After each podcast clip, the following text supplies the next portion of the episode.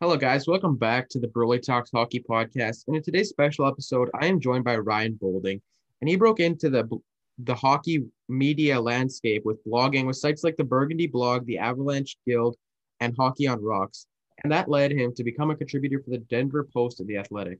So, how are you doing today, Ryan? I'm doing well. How about yourself? I'm doing well. And before we get into how you got into sports journalism, I kind of want to know what was your favorite team growing up? Yeah, I grew up a, uh, an Avalanche fan. I became a fan of hockey right around the time they moved to town, which was about fourth grade for me. Um, and so my passion for the team obviously grew with a very successful on ice product um, for their good stretch there. And did you ever play hockey as a kid, or were you not much involved into hockey growing up? Yeah, I still play. I haven't played in a year because of the pandemic, and I'm almost fully vaccinated. So I'm itching to get back out there. I love it. So you're like one dose in then? I'm two, but it takes two weeks after the second one. So. Oh, right. All right. And this leads me to my question about how you got into sports journalism. Like before you actually broke into the journalism world, what kind of led you to sports journalism? Yeah, I uh it's kind of a funny story in a in a roundabout way, but I uh one of my favorite movies growing up was Fight Club. Um, and I went when I went to college, I went to the University of Denver, and they had a hockey team. They have a hockey team. Um, they won the national championship when I was an incoming freshman, and then they won again when I was a freshman. So that helped keep the the passion going. Especially my freshman year was during the the 2004 NHL lockout. So back to Fight Club, I had a friend who said, "Oh, the movie's great. Have you read the book?" And I didn't even think there was a book, so I went and read it, and I was like, "Wow, this is incredible. The way this guy writes. I want to be a writer." So I started taking writing classes and, and graduated with an English degree and a communications degree from DU. And after college, there was a, a depression. There was no work. You know, there's the Great Recession in 2008. So um, I was like, well, I should do what I went to school for, which was writing, and I should write about what I know, which is hockey. So I started the Burgundy blog. That was my first Avs-based blog that I that I started. And I noticed a lot of people wrote under pseudonyms and, and screen names, but I always wanted to take it more seriously and, and kind of leverage it into a potential future. So I started writing under my name. And that early writing, let me tell you, is terrible. But it, it, you know, like anything, it takes practice. And so I started covering the team and and kind of networking. And then it felt like there could be something more to this. So I, I just kind of kept pursuing it and honing my craft. And uh, you said you went to the University of Denver. How was your time at the University of Denver? It was great. I loved it it was great having a hockey team. Um, they were really good. They almost sold out every game when I was there. I've gone back a few times since, um, and sometimes it's disappointing to me the the crowds there. But um, you know, college, the whole college experience is great. You get to figure out where you fit in life, what you want to do with yourself. You get to learn a lot of things, especially just how to how to exist in the world with juggling responsibilities. Um, and I studied abroad in London. That was that was a tough time for me because there was no hockey that I got to see. So, uh, but I would definitely tell everyone and anyone who will listen to study abroad because it's such a an eye opening experience. Um, and it helped to have a good hockey team there and and get to make contacts. And you know, I tried to for a project interview Terry Frei, who uh, covered the Avs for the Denver Post at the time, and it was the playoffs, and he was too busy. So it never really came to fruition but now terry's a good friend of mine. I know him really well just having been in the, the industry for so long and and working for the team. So um, the college experience really set the stage for everything. And one of the things that led you to was joining the professional hockey writers association. What kind of led you to join that? Yeah i think um, for the avalanche back when i started as a blogger there was no uh, avenue for a blogger to get credentialed to cover games. So they only covered or tr- credentialed traditional media members, so radio, television, mm-hmm. and newspaper and magazines. So I had to I worked my way up and, and through networking landed with Mile High Sports and kind of became their de facto Avalanche guy. Um, but it was only for their website. So the way to get around that uh, at the time was they had me write for their hockey issue of the Mile High Sports magazine Um, they had their radio hosts use me as kind of a, a guest uh, correspondent to talk the Avalanche, and they had a TV show that aired on um, Altitude TV, which is the Avalanche's in-house network. And I did an interview on that as well. And so we kind of covered all the bases, which allowed me to get in. And then once I was in and, and proved that I deserved to be there, I wasn't like taking advantage of the situation. Um, the chapter head of the PHWA at the time, Adrian Dater, uh, saw that I was serious and allowed me to join. And so I've been on and off a member of that, depending on where my career's at since. And you actually got to work for the Colorado Avalanche. How was that experience?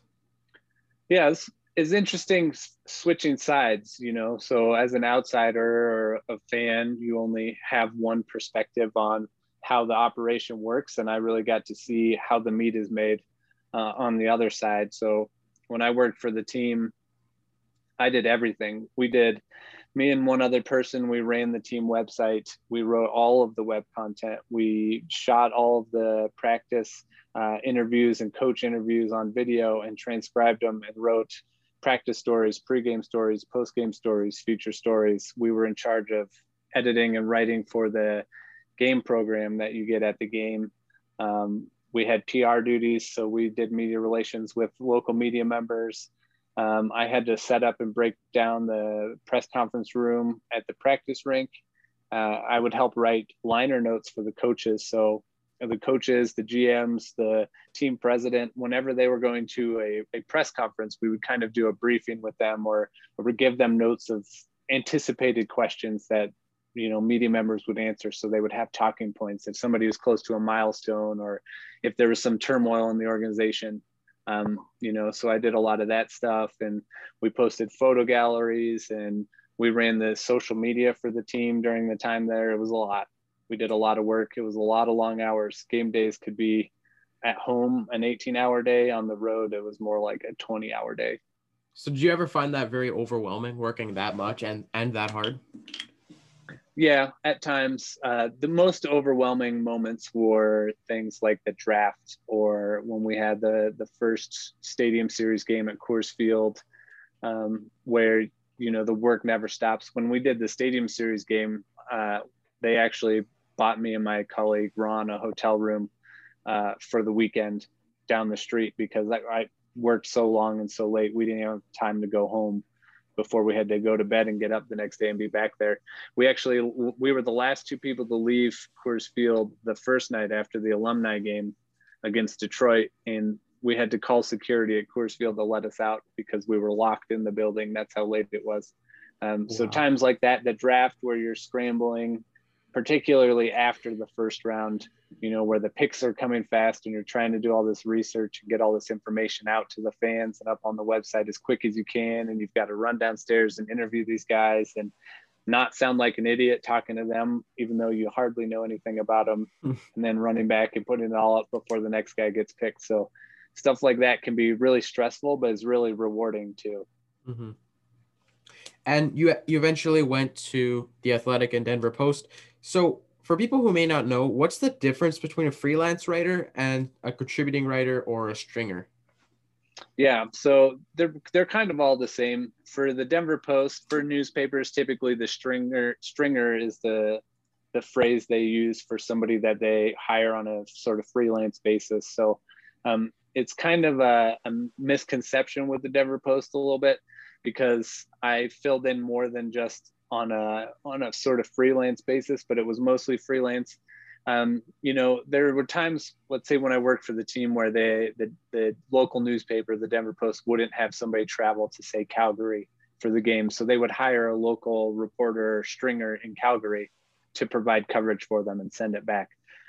So I kind of did that for the Denver Post. They brought me on to do prep football a little bit, which is high school football out here. And mm-hmm. i ended up doing one game for that. And then the avalanche beat writer ended up having some uh, health issues and needed surgery and was out for a period of time. So they kind of brought me in to fill in as the team beat writer for him um, as they could afford you know paying one-offs as a sort of freelance contract until he was better. So um, that one was a little different. For the athletic um, as a contributor it means that I wasn't hired on as their full time writer. And so I just was paid per story that I wrote. And so I would pitch a story.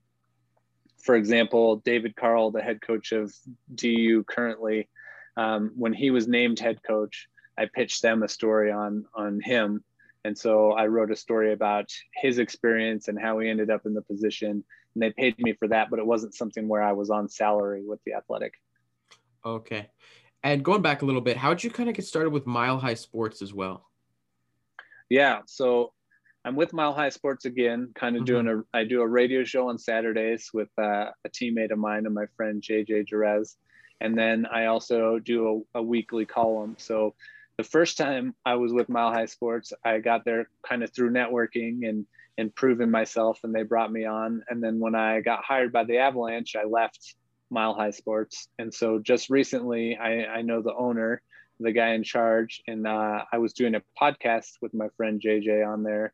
And we decided to transition that to a weekly radio show.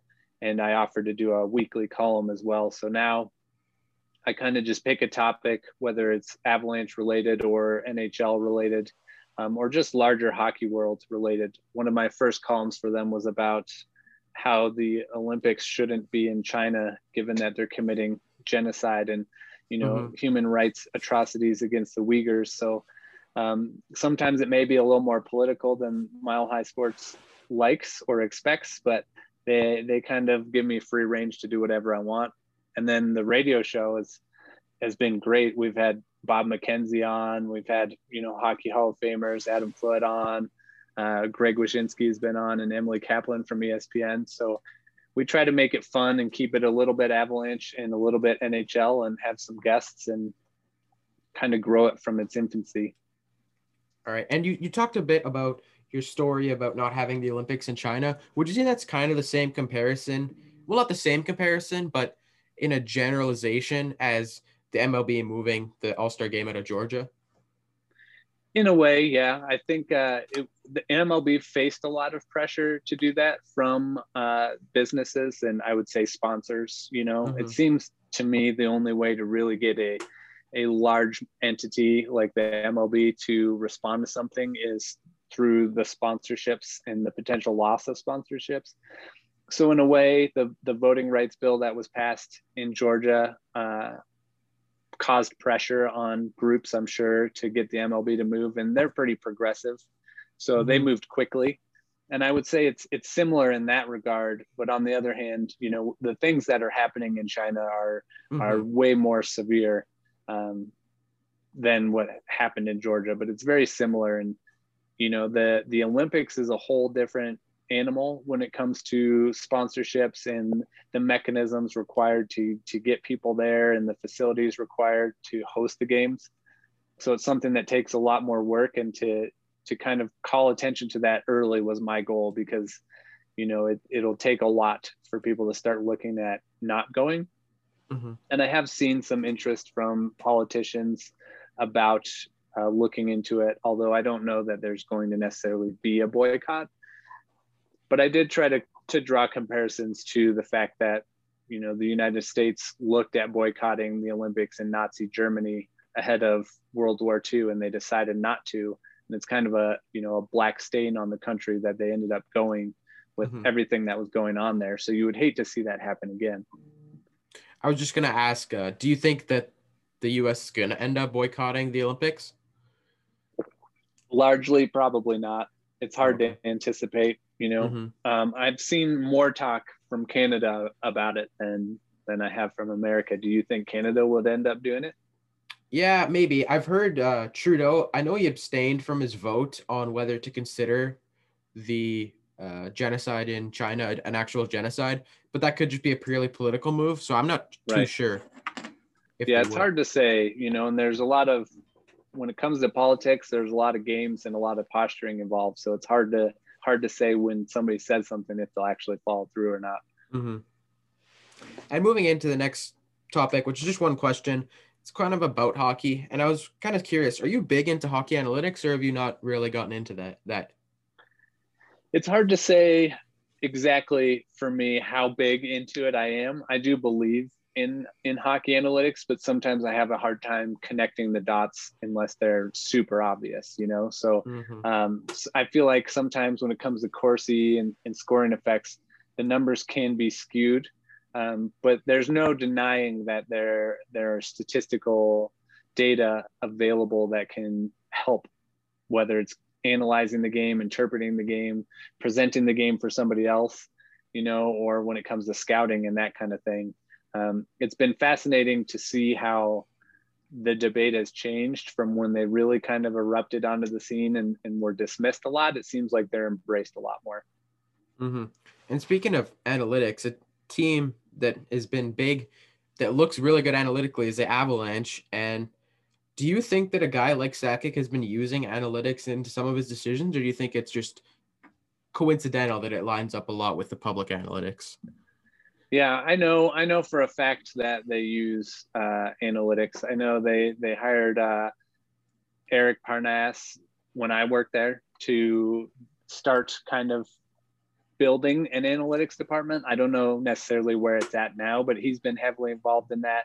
Um, I know that Chris MacFarland had an intern um, that he had kind of worked with in Columbus who was going to law school, I think at DU um, when I worked there, and he would bring him in to do some analytic stuff. And even before that, uh, I had pitched using um, an analytics company, John Chayka's analytics company. I'm drawing a blank on what the name is now. I know as Meghan is running it now, right? Stathletes. Um, Stathletes, yeah. I had pitched using Stathletes after seeing some of their data, and uh, Tim Army, who's head coach of the Iowa Wild now, was an assistant coach under Patrick Roy.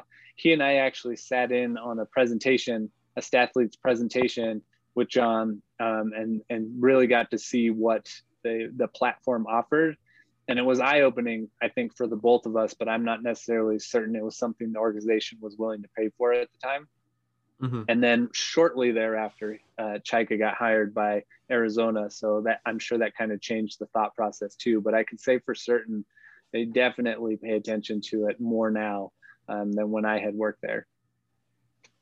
And keeping going with the Avalanche, do you think? Well, there's three guys who have the potential to win an NHL award on the Avs this year. So starting it off, do you think Makar is a shot at the Norris this season? I think he deserves to be in the conversation. The problem I see with Norris voting and all voting is there's an optical element to that where there's a bit of recency bias. So, you know, have have enough people in the league watched enough Avalanche games and and has Cale Makar done enough to stand out to them, even if they're casually watching a game? I'm not so sure but I definitely think he is is deserving of being in the conversation. The other hard thing about the Norris, I think, is there's a reputation aspect where it's you know the the Brent Burnses and the Roman Josi's time uh, to win the Norris, and so maybe some of the younger guys get overlooked, and it's not necessarily fair. Mm-hmm. But I haven't I haven't crunched the numbers to look and see what the competition is looking like, but I I definitely think he deserves some consideration there for sure. And the next one is goalie Philipp Grubauer. Do you think he should be in the conversation for the Vezina as well?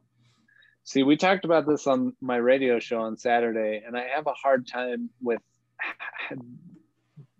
identifying who is deserving of a of a Vezina season and who isn't because of sort of the way that the at least in the West division, the way that the the parity between the top teams and the bottom teams is.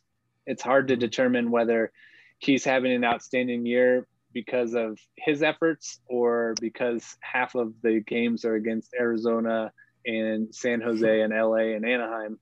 Um, you know, so I think what he did in April and the amount of games he played, uh, or the, was it March? The games he played in March, you think he played 15 mm-hmm. uh, games or had 15 wins that was incredible. That run that they had, they were pretty much an unstoppable juggernaut. So I, I definitely think he deserves consideration. But I also think the the overall performance of the team and the quality of the team should factor in in the Vezina conversation. And I go back to, I think it was 2013 uh, when Tuukka Rask won the Vezina and Semyon Varlamov was a runner-up, and he lost the Vezina and they had almost identical statistics, but Tuukka Rask was on like a, a, Stanley Cup powerhouse Boston Bruins team, and Varlamov was on an Avs team that wasn't great. And I thought that should have mattered in the conversation as well. Mm-hmm. I remember a funny story about um, Varlamov. The last time that I remember hearing about him on the Avs was when he had those like one season where he had so many injuries. Um, I forget what year it was, but it just like every week or month I'd see like Varlamov's injured again. Like yeah, it seems that? like he's been labeled as a as an injury prone guy, but I don't. That hasn't really been the case with the Islanders. And something I think uh, we're seeing now as teams try and have a real solid backup goalie where they can not rely on the starter as much. I don't think you'll see many goalies playing 60 games a season moving forward because the the physical toll is so high and it hurts the team in the long run, right? So everybody was on Varlamov about being injury prone, and he had double hip surgery, um, just like Jamie Benn, where they they scoop out the hip joint and round off the the ball of your hip, uh, you know, in the top of your mm-hmm. femur. Mm-hmm. So that reduces groin injuries, and I don't think he's really been too injured since then. Whereas you saw Philipp Grubauer got hurt last year in the bubble, Pavel Francouz got hurt last year in the bubble. Um, Francouz never really recovered and had, I believe, the same, Joe Sakic said the same surgeries Varlamov did to kind of recover. So I think it's kind of unfair sometimes to label a guy as injury prone if they haven't ever fully recovered from what was causing it. Mm-hmm. But also, I think the workload um, of goalies in, in past seasons may have contributed to that concept. Mm-hmm. And the final guy who I think every or who everybody thinks could be in the Hart conversation is MacKinnon. Do you think he has a solid chance at the Hart this season? That's another one, just like the Vezina, where I think the the quality of his his teammates should have an impact in the conversation. And so um, he's been incredible. He's on a what a 15 game point streak right now. Mm-hmm. I think he's he's done a lot to carry this team. The, the team has been up and down with people on the COVID list and and having stoppages. And at one point there was you know half the defensemen were out. Um, but I'm not necessarily as certain that he's more deserving than a Connor McDavid or Leon Draisaitl. You know, I think it's mm-hmm. it's almost blasphemous to say that out here because people think he deserves it. But um, I think, you know, when you're on a, a team that's picked at the beginning of the season to be a heavy Stanley Cup favorite, I think that the, the, the odds should be against you at the start for winning the Hart because that, that speaks to the overall quality of the team. Mm-hmm. Um, but that's not necessarily how people vote. You know, sometimes I think Sidney Crosby has won it when he hasn't been as deserving as somebody else.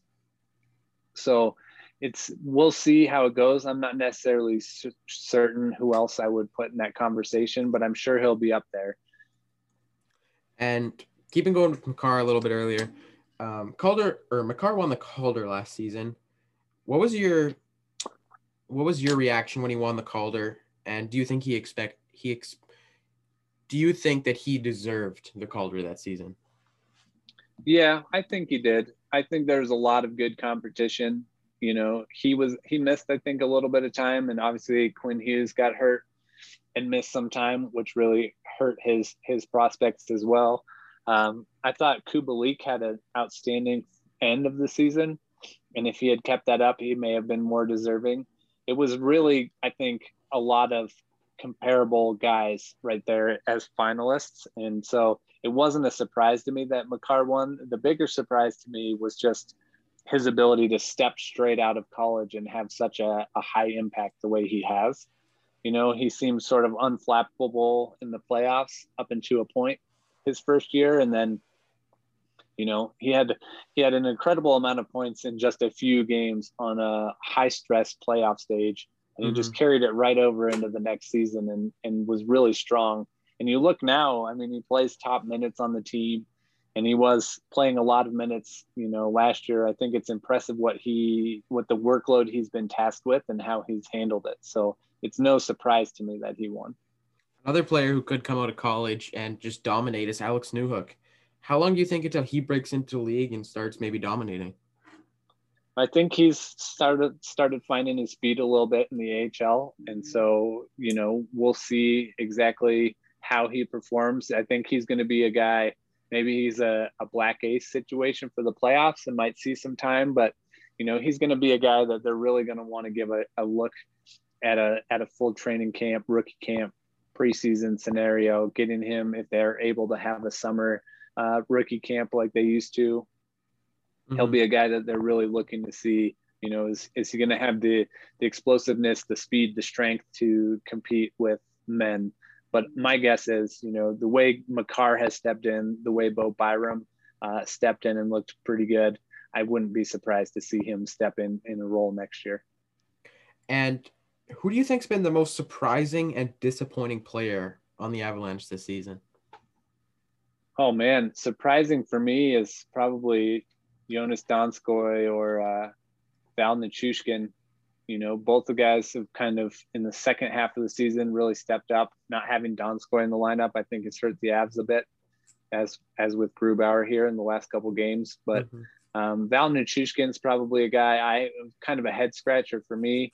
You know, I think they've given a couple of shots to players in recent years, guys like Nail Yakupov, who you're like, okay, maybe they sign this guy to a, a one year deal and give him a shot and see how he does. I think he's been a delight.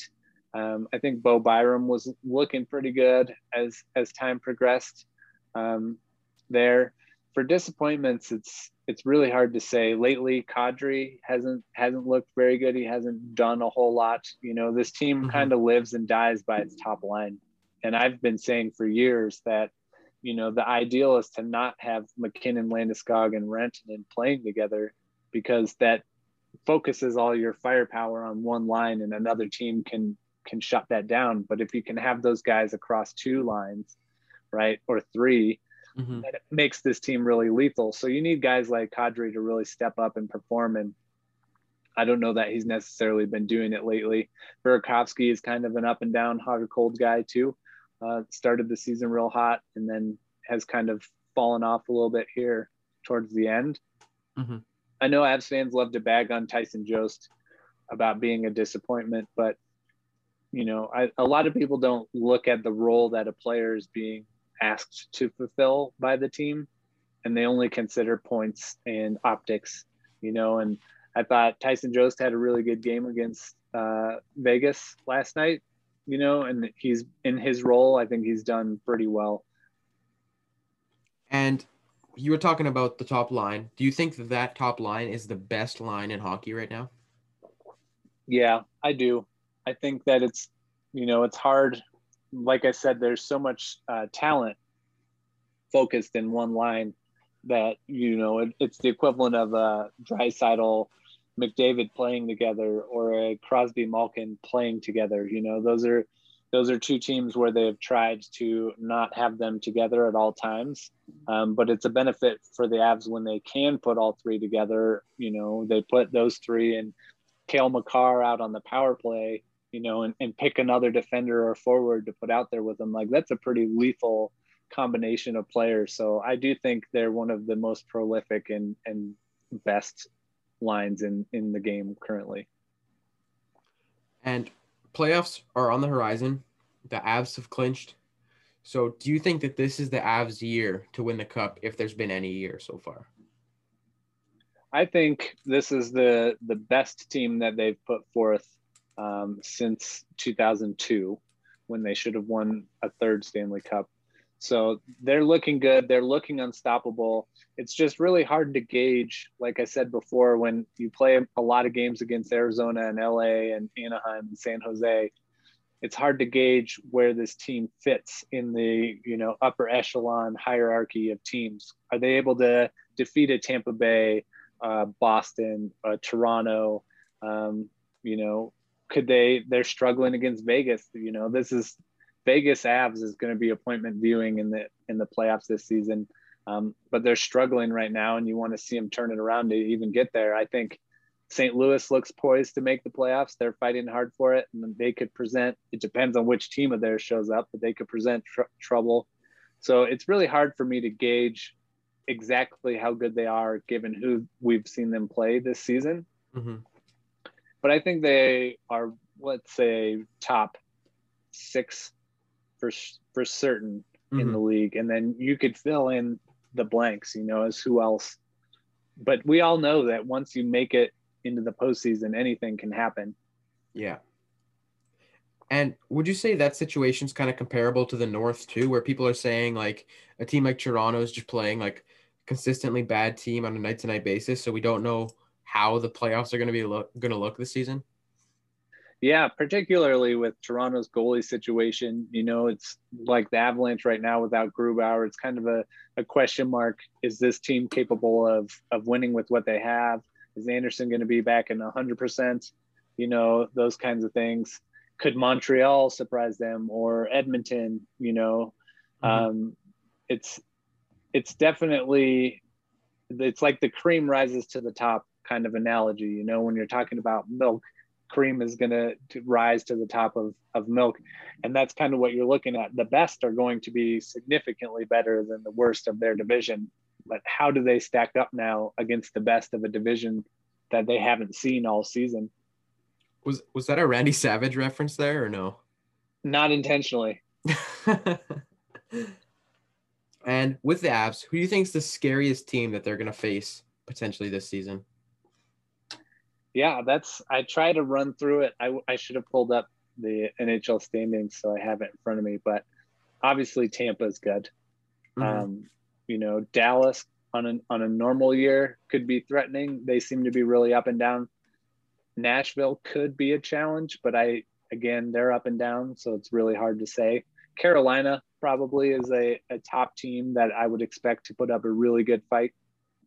You can't rule out the Panthers just the yeah. way that they've performed, especially with Quenneville. You know, he's a coach that knows how to coach.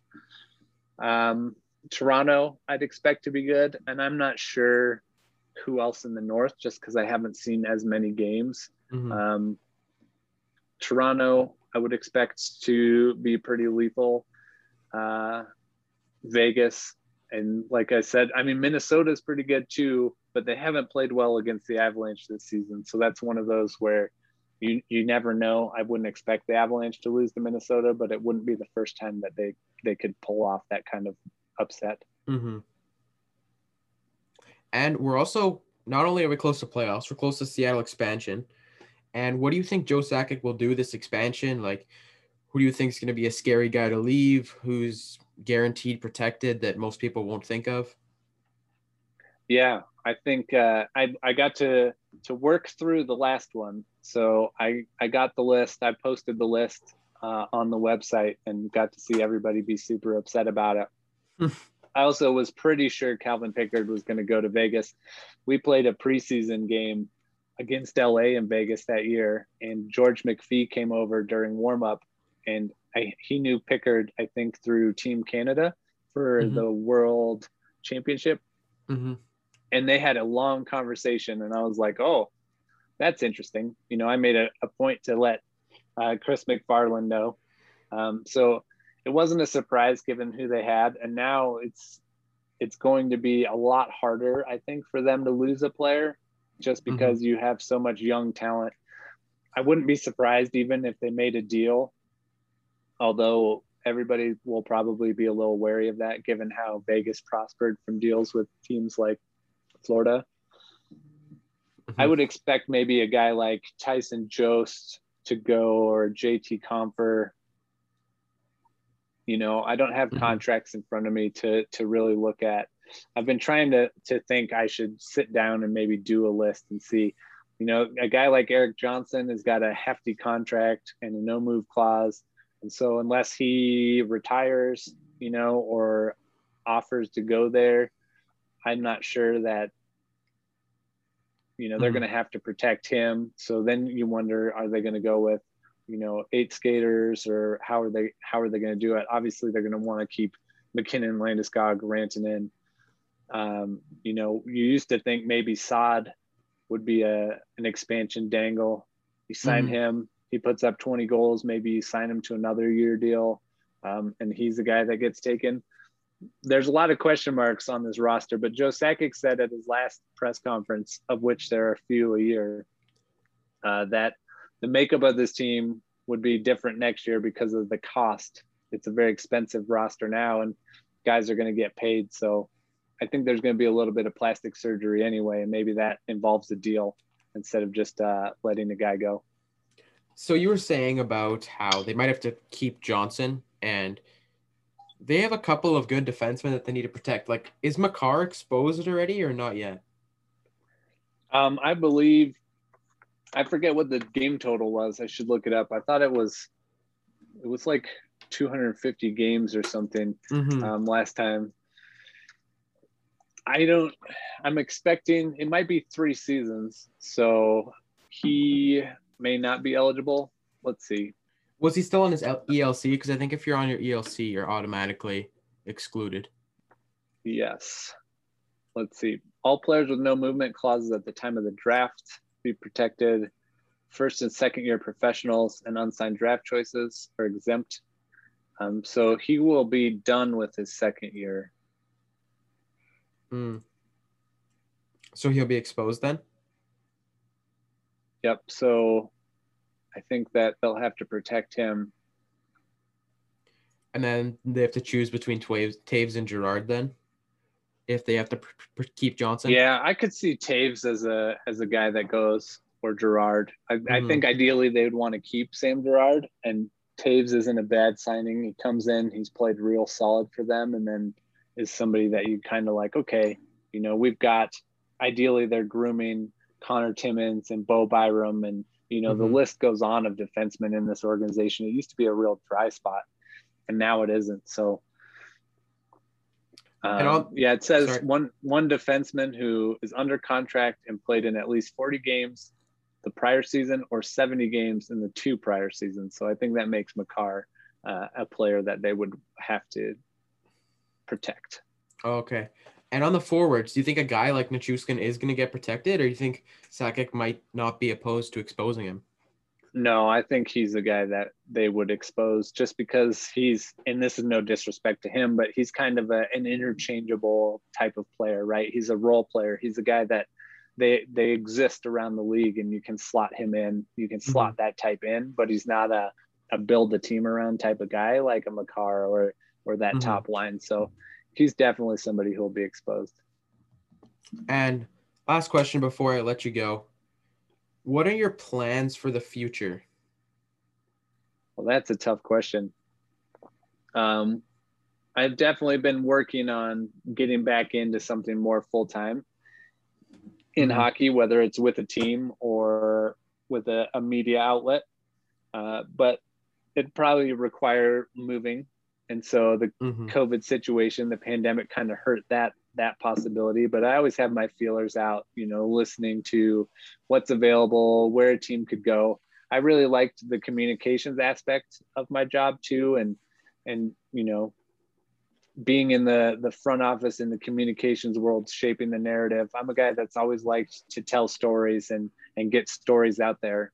My goal when I got hired by the Avalanche was to provide uh, an insight or a, glance into the team that fans didn't normally get. So I was always trying to push the boundaries of what content can I put out uh, that fans haven't seen before. You know, what can I push my bosses to allow? Uh, my big accomplishments were doing a, a podcast where Mhm. we would talk to players and uh, development staff and, and stuff like that. And then I did a behind the scenes video of the first stadium series game and I was too busy to do much other than produce. And I knew this was going to happen. So I brought in exceptional talent to shoot video and I got, you know, approval from the NHL for them to be there and from the team. And we had everything in place to do all this behind the scenes locker room stuff and all of these interviews. And we did a lot of cool stuff with the alumni game. And then Mhm. it fell apart because the Avalanche fell apart in the game against the actual game against Detroit in the middle of a playoff push.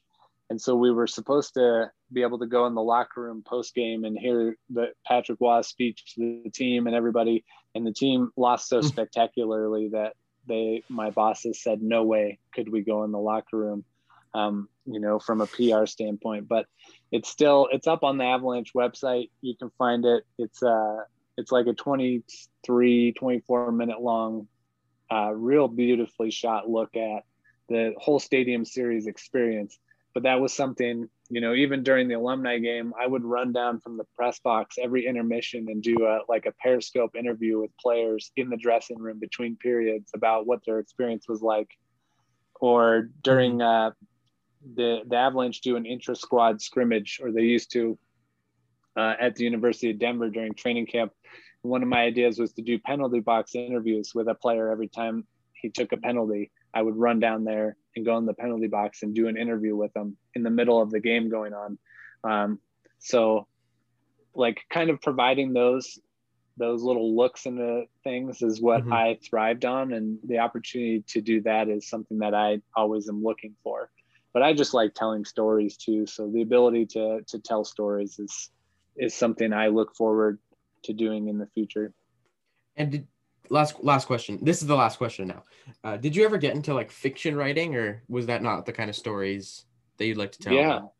yeah. I, my English degree was in creative writing, and I always wanted to write a novel or something, but that's a lot of work. Mm-hmm. I'm pretty good at coming up with like a cool concept for a story, but not necessarily putting in the the effort it takes to get from A to B throughout 200 or 500 or 1000 pages you know um, mm-hmm and I should do more and I don't.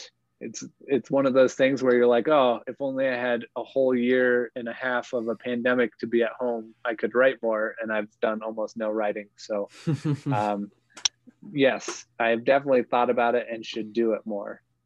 All right. Well, great talking with you, and thanks again for coming on the show. Thanks for having me. This is awesome.